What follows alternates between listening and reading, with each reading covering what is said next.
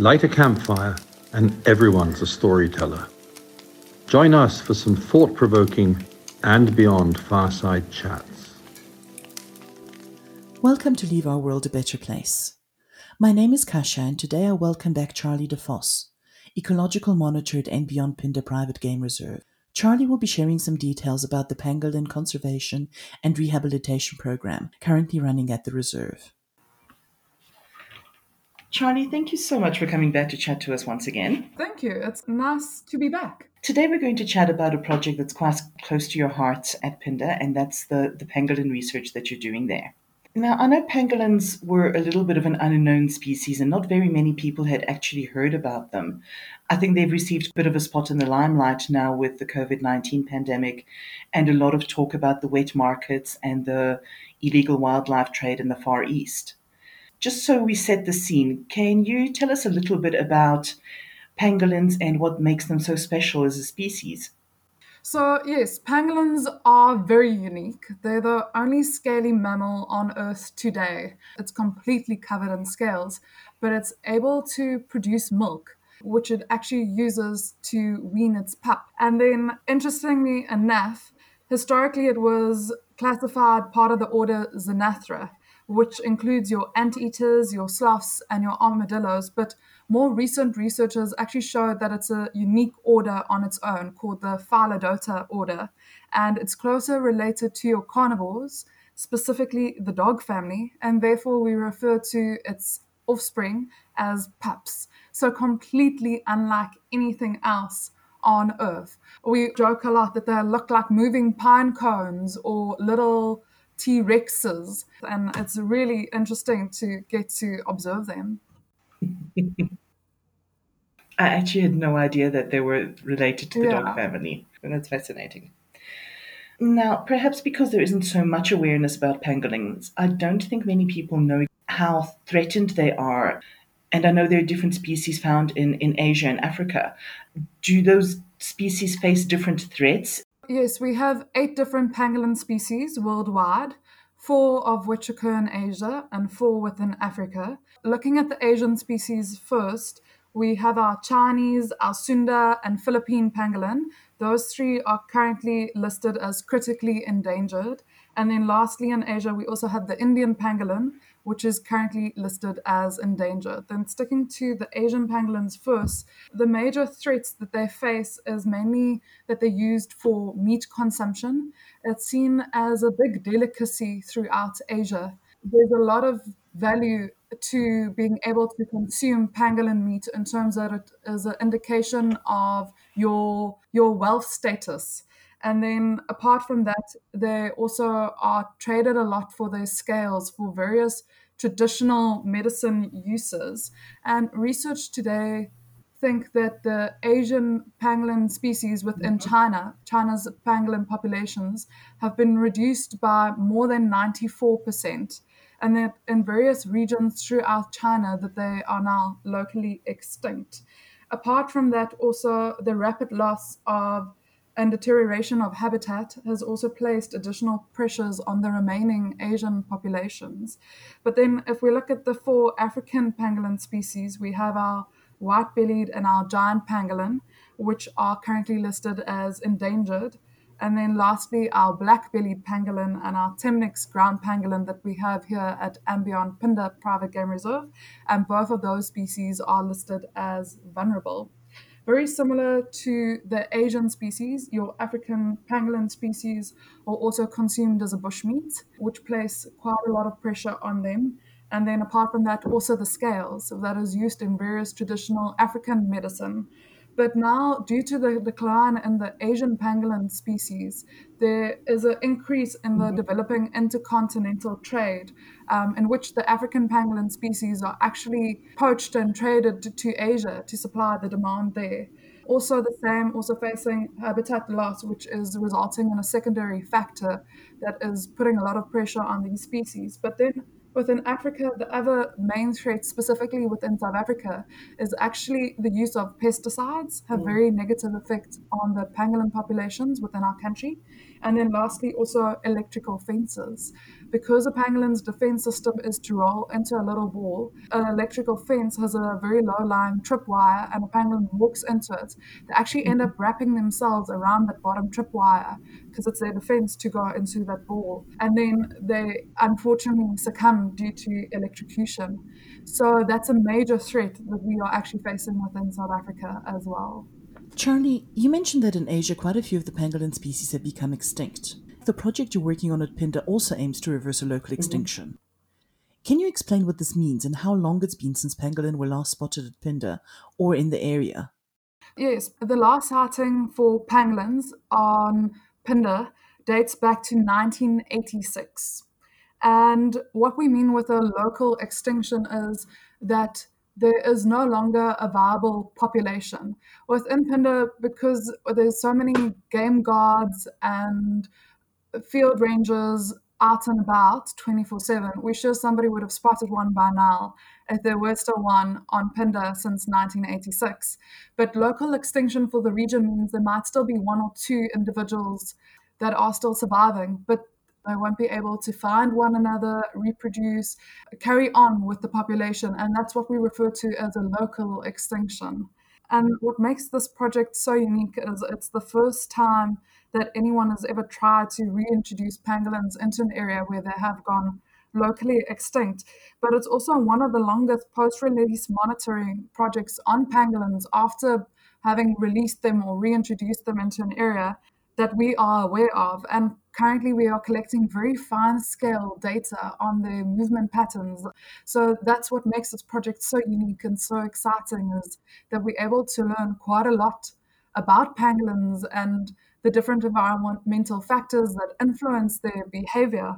And because we're doing this long term post release monitoring to see whether this project is viable or not, and then also just that fine scale data of how they're moving around into an area that they have been released into and can we get them to settle it's a really amazing project you mentioned in one of our previous conversations when you first brought the pangolin back you struggled to find somebody at Phinda who knew the local Zulu name for what they are. I think that's amazing and it actually shows how rarely they've been spotted and how long it's been since they appeared in the area. Yes. Yeah, no, that for us was fascinating. Like asking our staff members that live within the local communities around the reserve if they knew the Zulu word for pangolin, which is mfanyezi. And a lot of them actually only came back with the answer for us after they went on leave. And they actually got the information from the elders within the communities. And they were the only ones who had any recollection still of what is a pangolin? What did it look like? For everybody else, it was this alien creature that they've never even seen or heard of. So that for us was quite an eye opener. And also just emphasizing that there aren't any in the surrounding area anymore, because if they were, they would surely have known the local word for it, Mvanyezi. So, no, it's really just, as I said, emphasizes the fact that there aren't any left within this region especially if you look at the high human densities around the reserves, if the pangolin was to walk through a community, even at night, somebody would have found it. They're quite loud when they when they walk through the bush. Um, they don't follow a game path or the path of least resistance. They'll literally will walk through the thicket. And a lot of the time, even us as researchers sometimes mistake it for a buffalo at night or a hippo or a rhino walking through shrub because it just makes the most incredible noise as it moves through the thickets, breaking branches. You don't think it's this little creature. So we are pretty sure somebody would have seen it and also have known the local word for it if they were still around. Well, hopefully, thanks to this project, the local children will soon know exactly what the local word is. yes, indeed. What are some of the factors that you have to look at when you're talking about pangolin reintroduction? What is it that makes Phinda an ideal destination as a reintroduction site for pangolins? Yeah. So initially, what made Phinda such an ideal site, or why we were selected for this reintroduction, is because we have such a large amount of various habitat types within the reserve, which is ideal because we didn't know in which areas the pangolins would like to settle. So we knew that they would be able to move into an ideal area, and from that we would be able to quantify what is suitable habitat types for pangolins within the KwaZulu-Natal province. But then, apart from that, also our success with reintroducing cheetah and black rhino to Phinda was one of the other deciding factors that made Phinda ideal because we are well known for these intensive post release monitoring projects and collecting data and sharing it. That's why we were contacted and asked to um, be a part of this project. But then nowadays, looking at factors that determine ideal release sites, as we've learned a little bit more about these fascinating animals, we are starting to look at the different sites. Are there enough ants and termites available for pangolins? And is it the type of species that they prefer eating? The weird thing, because all our pangolins come in from poachers or traders, they come from all over southern Africa. Each one of our individuals actually prefer different ants or different termites. So after monitoring them for a while, you notice, okay, great, this one really likes cocktail ants or droptail ants. Okay, we know this area in the reserve is quite a high load and then we know that's a suitable area for releasing them. We also look at is there burrows available for them because they're burrowing animals, um, sleeping either in the burrows of warthogs or aardvark, or even in rocky crevices. We have to make sure the area we're releasing them has those suitable shelters for them to sleep in through the day. Even though you might reintroduce them into an area that you think is suitable in terms of ants and termites and burrow availability, but we have to make sure that are they actually eating within that area and try to quantify that. Also making sure that they're not close to any electrical fences. Luckily, with Phinda, what makes us ideal is our bottom trip wire is high enough for pangolin to move underneath. But if it was any other reserve with a low line tripwire, it would be very important to make sure that they aren't close to your electrical fences. And then apart from that, also making sure that we're not placing them in an area that's close to move into communities once they are established, that their home range and territory won't overlap a little bit with the communities. So those are all factors we need to consider when picking ideal release sites for each individual which can result in it being quite tricky if you think that every individual prefers to eat something different. We're learning a lot as we go, and luckily because they come from the rehabilitation centre before they go to us, they already can give us quite a fair assessment on what each individual prefers eating, and that knowledge is vital for us in knowing where to try and introduce them here in the reserve. It's quite an amazing team effort. You have the whole team finding the exact tailor made spot for each individual pangolin. Yeah. yeah, definitely. It's an intensive project requiring a lot of people. But I think that's also what makes it so exciting is to see each person's dedication towards its project. And yeah, it does take an entire team. It's a lot of late nights out there. it takes a great deal of dedication. You mentioned that the pangolins that have come to Phinda that have been released there come from poachers or from the illegal wildlife trade. Can you tell us more about that? What is the process and what are some of the conditions that these animals are kept in before they're rescued and taken into rehabilitation? Yes, so each individual we are currently reintroducing here into Phinda is confiscated from either poachers or traders within South Africa by the African Pangolin Working Group together with the South African police forces stock and theft unit.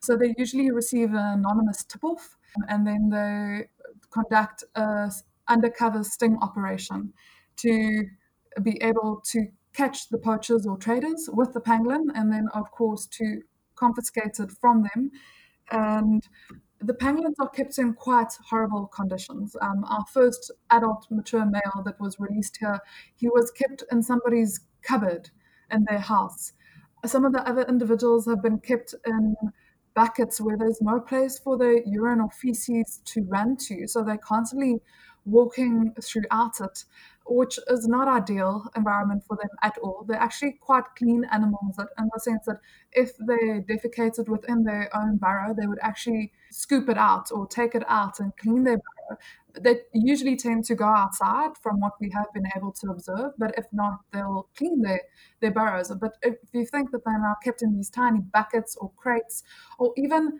you know, those little bags that you'll buy your potatoes in, in supermarkets. Some of them are even kept in that. There's no space for the animal to be moving around. And quite recently, one of the most severe cases we've seen is one of our most recent individuals released here into the reserve was actually found in a, a snare. And he ended up breaking two of his ribs, had very deep wounds that caused skin necrosis. And when they confiscated him from the poachers and traders who had him for a couple of days at that stage, they weren't even able to take off the snare. So he was kept in conditions where he still had the snare, just cutting in deeper and deeper every day. So, no, they're not kept in nice conditions at all. It's quite brutal. Sometimes they're even kept in like buckets that they used to brew homemade beer in, and there's still leftover beer in the bottom of the buckets. And I mean, that's not natural conditions for these uh, very elusive solitary animals. So they pick up a lot of diseases because of that um, from us as humans, or even just because they're kept in areas where there's no place for their urine and feces to go. So most of the animals are quite compromised because of that. So the first step after they're confiscated, is there a period of rehabilitation that happens at a vet? Or how does that particular step work before they're moved to Phinda? So, yes, once they are confiscated from either the poachers or traders, they go to the Johannesburg Wildlife Veterinary Clinic where they get health assessed. A lot of the time, it involves CT scans, blood tests. and they also will be immediately microchipped. And then a lot of them require quite intensive rehabilitation as we've just discussed, they pick up a lot of diseases from us as humans. So after the different tests, health tests have revealed what is the issue, they'll get treated for those specific problems. And during the time that they spend at the Johannesburg Wildlife Veterinary Clinic, they'll also be taken out daily to go and forage. They've got secure sites. We are completely unaware of where those sites are that they take the animals to to go and forage on a daily basis while they're trying to heal them and rehabilitate them. But some of them aren't in a good condition and at that stage can't even feed properly and they'll get tube fed. So they'll literally use the same food that you'll use for your cats or dogs if they're not in good health, which is your restoration care, and they'll actually will stomachs with it just so that they have some nutritional value while they're trying to cope with the different diseases or problems that they've picked up, whether it be broken ribs, as we spoke about that other individual, skin necrosis because of a snare. And then one of the main, main problems we see coming through that they pick up from us as humans, and because of the bad conditions that they're kept in, is pneumonia. And we suspect it's because they're burying animals, they will go underground. And what we've realized by now is the burrows are always 21 degrees Celsius. That's their optimal temperature and now they're kept in cupboards or in little buckets. The temperature definitely is not 21 degrees Celsius consistently throughout the day above ground. So with that, they definitely do then start to pick up pneumonia, which is a major, major issue and takes quite a long time to to heal. And we've even had an individual. Sometimes it's suppressed for about six months after that they were with poachers and traders, and it requires them to receive antibiotics for whatever time period is deemed fit for this degree of pneumonia each individual receives or experiences. And then, apart from that, also using a nebulizer as you would for an asthmatic human. Um, we would also to put them in a nebulizer on a daily basis for whatever time period is required for that individual. So it's quite intensive, intensive rehabilitation that's going on and extremely costly for Johannesburg Wildlife Veterinary Clinic. I think, if I remember correctly, now I saw a post the other day, their Instagram page that actually said an individual pangolin per day cost them 1,500 Rand, the rehabilitation on average. So, yes, it's quite intensive. As you can see, there's a lot of different parties involved in this project the Johannesburg Wildlife Veterinary Clinic, the African Pangolin Working Group, the South African Police Forces, and without all the different compartments and different organizations working together, it would not be feasible. And that specific individual we were talking about that got stuck in the snare, he actually spent 110 days at the Johannesburg Wildlife Veterinary Clinic to have his ribs healed and his skin healed. It's a costly process indeed. It's actually quite ironic that pangolins were highlighted because of a disease that we thought they might have given us in terms of COVID 19. And yet there's so little awareness or thought of all the diseases that we might pass on to them. Yeah. No, definitely. And if you think that it's such a solitary burrowing animal, it would never have been exposed to the diseases we as humans carry. And now suddenly they're kept in these confined areas uh, with humans interacting with them constantly. And as we said, also not very humane conditions for the pangolin in itself and what it's used to out there in the wild. Charlie, once the pangolins have gone through the rehabilitation at the Johannesburg Wildlife Hospital and Phinda has been identified as the release site, what is the process from then on? It's not quite as easy as just taking them to the reserve and releasing them there, is it? No, not at all. The initial couple of days, each individual is different. Some require a little bit more time. We'll spend soft releasing them. So, soft release involves us taking them out to preferred release site and taking them for foraging walks. Now, foraging walk can last for anything from two hours up to six hours and which you literally follow them for that amount of time, see that they're feeding. We'll have to weigh them before walking, after walking. Even though you can see them feeding, we don't know how well they've fed because the ants and termites are all below ground. It's interesting. Sometimes you think this animal's had such a good feeding session. You literally saw its nose in the ground 24 7.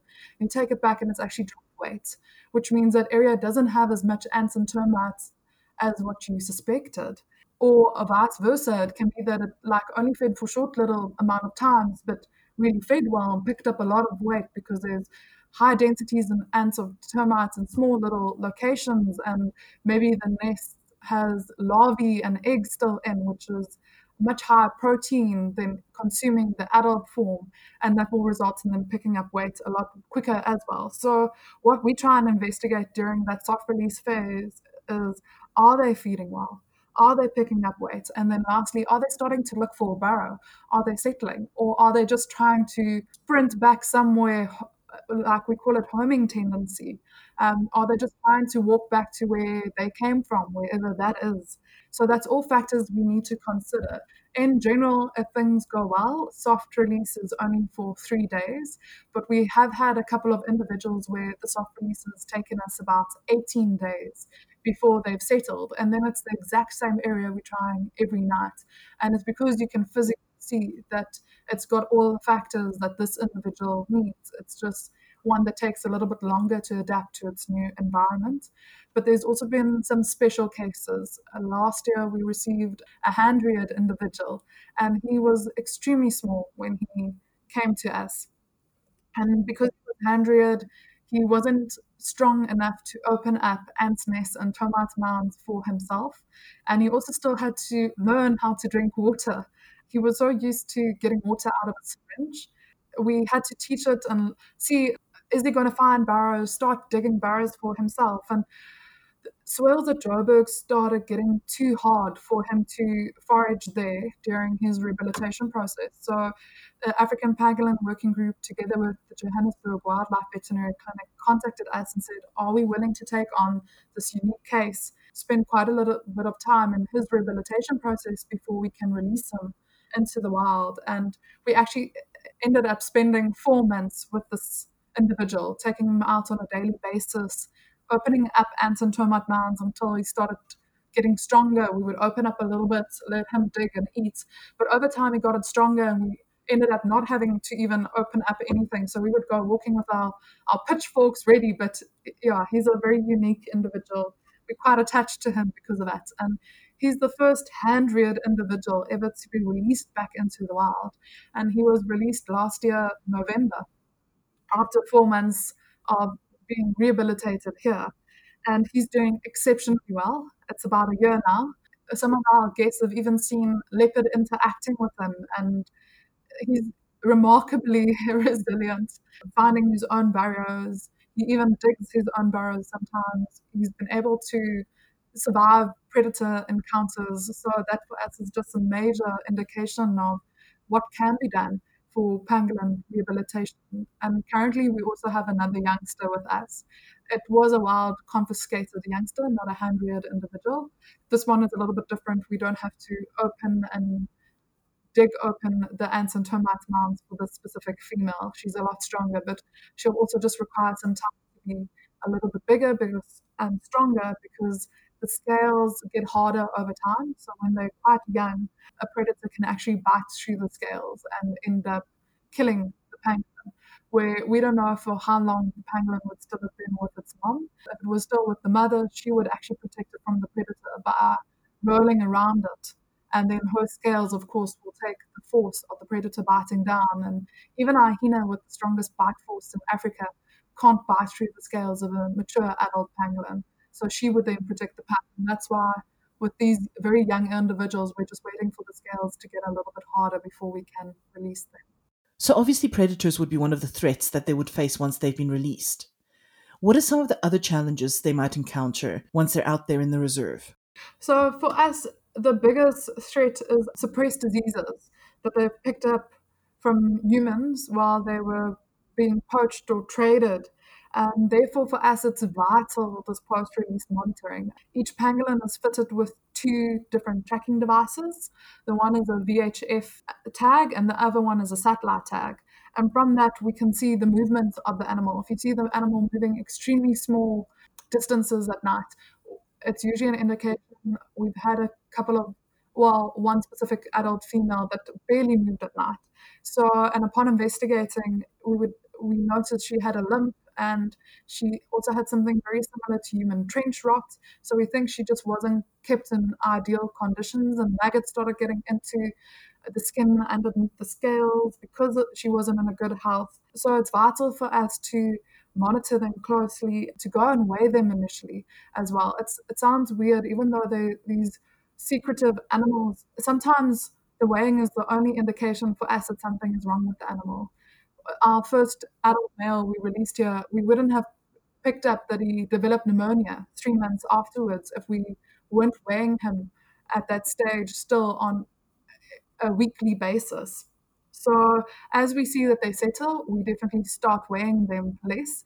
But initially, after the soft release, we'll weigh them every second day and then we'll start going to about once a week and thereafter once every two weeks down to the point where we get it only when we're doing the tag changes. We'll weigh them which will occur about once every three months. And it's just vital to see are the animals doing well? With that specific male that developed pneumonia he suddenly dropped an entire kilogram of weight in the space of two weeks clear indication that something was wrong. And upon picking him up and listening a little bit closer, unfortunately, that was the only way for us to find out what was wrong. We could actually hear him have a wheezy chest. And that was just suppressed pneumonia that only developed three months after his release. So for us, that's a major issue these animals face, or one of the biggest threats is the suppressed diseases that they've picked up. But apart from that, it's also making sure that they are establishing with their home ranges and territories within the reserve and that they're not actually moving out of the reserve. These animals can cover remarkable distance at night. And even with the soft release, you'll think, okay, great, this animal's displayed no homing tendency. About a month after release, it can suddenly just be like, today I'm going to try and walk home back wherever it was. And in South Africa, a lot of reserves have very high human densities around them. It's a big risk for us if a pangolin would walk off the reserve and into the community. Surely somebody would find it and pick it up, and then it would have been a waste of time having done this whole rehabilitation process, soft release process to give the animal a chance at a wildlife. So that's part of the other reason why it's so important for us to monitor to see exactly where are they establishing and then for us as researchers, the biggest challenge though for us that we face, not the penguins, is in summer is very late nights. Walking in our reserve, they're definitely active a lot later in summer. They tend to be nocturnal, but in winter we can get them coming out of the burrows at about two o'clock in the afternoon. On extremely cold days, even eleven o'clock in the morning, which is ideal for us to them. But in summer, it's suddenly eight o'clock, 10 o'clock nights where they're only emerging at that time. And then for us walking around big five game reserves to try and monitor them, weigh them, check up, listen to their breathing, um, see if they're feeding, where are they settling. It hasn't resulted in some hairy encounters. um, yeah, where people have walked into buffalo and hippo at night. So, but it makes for good stories to tell around the fire. I can just imagine. How big is your monitoring team? So, our management and conservation team, including the researchers, are eight people. and all eight of us are actively involved in the whole soft release and monitoring process. But apart from that, when we get these special cases, like those very young individuals that require longer times, we do end up getting external help, um, usually one or two people that will assist us until the animal is ready for its soft release to come and help us walk those animals on a daily basis. Because that one individual can require up to six to eight hours of your time per day. So that will then get external people to help. In general, we eight people, and then we, ha- we had those special cases will go up to about 10 people. And obviously, this is not the only project that you're working on at any given time, so it's very time intensive. Definitely. All eight of us are quite involved in other projects, and the eight even includes the reserve managers. So you can think that they've got a, a lot of other things on their plate as well. It's a great deal of dedication, definitely. It's obvious that you've learned a lot about pangolins and their behavior. Is there anything that surprised you? Do the pangolins have individual personalities or quirks? Yes, yes, definitely. Each pangolin is very unique. Apart from its feeding behavior, some of them are more shy than others. We have some that there's no better way to put it, but they absolutely, absolutely hate the presence of a human. Um, they'll try their best to avoid you in all ways. They'll even just like, if they hear you walking past, they'll go and lie flat, hide in the thickets, where it's even with their tracking devices, we've literally have walked past them because they're trying to hide from us. But then we've had other individuals that really just doesn't care if we are around there. And that young male that was handed, he's a very special individual for us. I think he's a lot of people's favorite on the reserve because he allows us to observe him as a wild pangolin just walking about. He really doesn't care if we're there. He'll even like if he thinks the ants or termites are underneath your feet, he'll walk right up to you and start digging uh, literally between your feet. So he's quite an interesting character. Also because he was handreared, he definitely doesn't have that fear of humans as the other individuals. And he's starting to go through what we suspect is sexual maturity. and he will even try and chase us out of his his habitat or his home range that day if he's a little bit grumpy. We suspect usually he was harassed by a predator the night before. He's extra grumpy. We have observed that type of behavior with him. Um, and then he'll literally he'll actively chase us out of his his area, being like, please don't disturb me now. This is my home range. You can't establish here. like, yeah, he's a very special, special individual. Um, but my favorite is actually the male we reintroduced here first, a mature adult male. And he is also quite a chilled individual, not as relaxed around humans as that hand-reared youngster. Um, but a lot of the time, he just exhibits bizarre behavior even on like hot days, we found him like lying outside, stretched out on his back, looking like he's actually sleeping on a hammock in between two logs. Um, he's just very quirky behavior. And like any of our other pangolins, he just gets himself into the most bizarre positions for sleeping. Yeah, he's just a very fascinating one. And then apart from that, one of our very other special individuals is a mature female we reintroduced last year.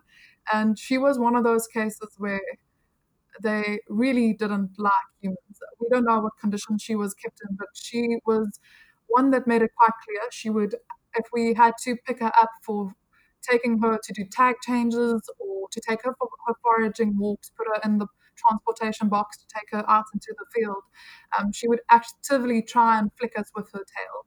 Now, their tails are extremely strong and very agile, and the two scales at the back end of the tail is by far the sharpest and the thickest. And she would try and flick that into your head or into your stomach. And if you had to carry her for a little while, she would try and dig her claws into your belly or into your arm. And she would actually draw blood. She was quite fierce. We were all petrified of having to work with her. We would take bets who had to do the tag change with her tonight because we just didn't want to get close to her. But over time, she's actually um, calmed down quite nicely. We don't do any guest work with her just because she's quite a shy individual. But she's now definitely, I, think, have learned that we we as a team pose no threat to her. And if we do her tag changes now, she's currently on like weighing once every two months. She's actually started to uncurl a little bit if we pick her up and just peek out her nose and sniff at us, and she's no longer flicking her tail. And that behavior we only noticed six months after we had her here, after she, and that when she started establishing her home range and her territory. Before that, she was running around constantly. And for us, that behavior is re- remarkable to see that animal suddenly, I think, understanding that we're actually trying to assist it in some way or another. And just displaying that clear difference in actively trying to flick us with the tail to being a lot more passive and not actively aggressive. But it's still try and handle as little as possible and let her do her own thing because she's got such a such a um, shy nature, and we suspect they've got a very strong sense of smell. And at the rehabilitation clinic, they've noticed that they um, will build a little bit of a bond with their handler, the person responsible for their rehabilitation. So we think what happened specific female, she must have gotten used to our scent we've always been the same people doing her tag changes. We haven't swapped it out just so she could only get used to the scent of two or three people only. And it's quite remarkable to see how she's definitely gotten used to the scent of those two or three people and how she's established and has calmed down a lot. I think if anybody else was to pick her up, she'll she'll be quite fierce as well. But for us, it was a remarkable change in her behavior. And I think because of that, it's opened our eyes to the different types of individuals, like having that hand reared individual that's so like just doesn't care about human presence and you don't influence his behavior in any way to this female that would actively try and run from you. And if you did get close to her to see if she's in good health feeding picking up weight um, settling tag changes whatever the case might have been for research how her behavior has changed over time for us, the biggest reward was with her was seeing her settling um, because she was running for six months. She, she was definitely the one that took the longest to to break her homing tendency and to get established within the reserve. Charlie, you mentioned doing guest work with with the pangolins. Is there an opportunity for guest Phinda to get involved in some way? And how do you balance this with trying to keep the pangolins as free from outside influence as possible? Yes, yes, indeed. So at Phinda, we offer a pangolin walking experience for our guests where they get to come out with one of our research team members and they get to assist us in whatever uh, research needs to be conducted that week, whether it be following the pangolin, observing it, seeing that it's feeding, or downloading tag data, or if by chance if it does correlate with the tag change to change the tag at that stage or even just weighing if it needs to be weighed at that specific time. If we don't need to handle the pangolin, of course we won't do it. But most of the time it's going out there, checking apps, seeing that the animal's in good health, walking around properly, it didn't develop a limp. It is, in, as I said, in good health, but also um, downloading that satellite tag data and then, of course, the cost associated with it is feeding straight back into the project. These tags that are fitted to the pangolins are extremely expensive, and we have to replace them about every three to four months. So it's an extremely costly project. And then the funding um, generated from these guest pangolin walking experiences goes towards covering the tags for us. So, yes, it is definitely an opportunity for guests to see pangolins and to see the research that we are busy conducting. But most of the time, it is following and downloading data and no human interaction from our side towards the pangolin. So it's quite a remarkable experience. And for us, which is very special about it, is we get quite used to seeing pangolins. It's actually horrific in that regards because they're such a special animal to see. But then seeing that pure delight on somebody's face for seeing such a elusive pang- animal for the first time, it just makes it all the worthwhile for us again as mm. well. It's definitely a very unique experience. Yes, yes, indeed. For our listeners, due to security concerns, we aren't able to discuss the actual numbers of the current population of pangolin on the reserve. Besides the survival rate, how do you measure the success of the project? Yes, so there's four factors that we, or boxes that we're trying to tick. And the first one is Are we giving the animal a second chance at a wildlife? And secondly, are they able to establish home ranges and territories? Then the third box we we've already ticked is are they surviving more than a year post release from various factors, whether it being predators out there or uh, these suppressed diseases. So far, we've been able to tick that for a couple of individuals by now. And then the last one, and this is the one I'm the most excited about, is a reproduction event. So you have the first wild born pup after reintroducing as a viable population, as a population that is reproducing. So that's the last box we are now trying to tick, and we're quite excited about it. Um, we've had a male and a female following one another now for a couple of months, and we actually suspect that the female might be pregnant. She's picking up weight quite drastically. so we're keeping our fingers crossed that within the next couple of months, we're going to see a wild pup roaming around that was actually a female and a male that was both reintroduced here and that mated on the reserve. And yeah, that's our last factor or box to tick for measuring the success of the project. And we're quite optimistic and hopeful that we'll be able to tick it quite soon. And our entire team is very excited for seeing a, a pangolin pup for the first time. None of us have seen a, a brand new pangolin. I think that would be an amazing result to see and so exciting for the whole team. Yeah, definitely. Charlie, personally, what is it that gives you hope for the future of pangolins? Both in terms of the project you're working on at Phinda and the status of the species internationally. Coming to internationally, people are becoming more aware of pangolins and that the species actually exists. And because of it, it's also that it's been banned uh, within this year from the traditional Chinese medicine and also from the meat markets and being consumed. And with that, there's already been a significant drop in the number of reporting of pangolin seizures since December 2019 throughout Asia. And that's very exciting for pangolin conservation. But then, apart from that, I think what gets me very excited is this project. Um, it's just an example of what can be done for pangolin conservation and how much more there is still to learn about these species. Every day, we're still asking new questions, and it's just something that shows you we can reintroduce pangolins back into an area where they've gone locally extinct what I'm hoping for is that other places catch on as well. And we're hoping to share the research that we're collecting. We're trying to get scientific papers published on the data that we're collecting. And we're hoping that that will serve as guidelines for other places following suit in reintroducing and trying to get pangolins established back into an area that they've gone extinct or are they just supplementing um, current populations as well. So it's it's something to get very excited about. Pangolins are extremely remarkable, and unlike any other creature out there, also just seeing how people have become more aware of them, we've literally have seen a change in, in people's perceptions towards this animal, and constantly hearing how many people have fallen in love with pangolins in the last year or so. So it's something to get excited about, and we're really hoping that people's eyes will open up to their current plight and also what can be done. Well, it's really exciting to know that you're part of a project that's groundbreaking and that's setting a precedent.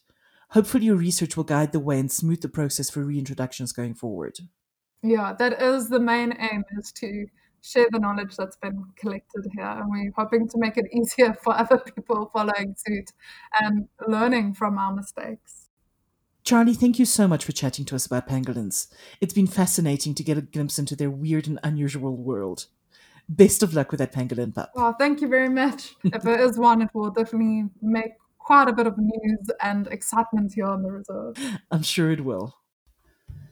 Since the recording of this podcast, we have received the good news that a pangolin pup has been born at Phinda. Charlie reports that both mom and pup are doing well and are being carefully monitored in a non intrusive manner. We look forward to being able to share more updates on Phinda's pangolins soon. For more information about the threats that the species is facing throughout Africa and Asia, as well as a more in depth look at the pangolin rehabilitation process, log into andbeyond.com or follow and Beyond Travel on Facebook for details on our two pangolin live discussions coming up on February 11th and February 18th. Thank you for listening to and Beyond Fireside Chats. Don't forget to subscribe to make sure you never miss an episode. If you have any comments or feedback, or would like to suggest a topic you'd like to hear us talk about, drop us an email at firesidechats at andbeyond.com. We'd love to hear from you.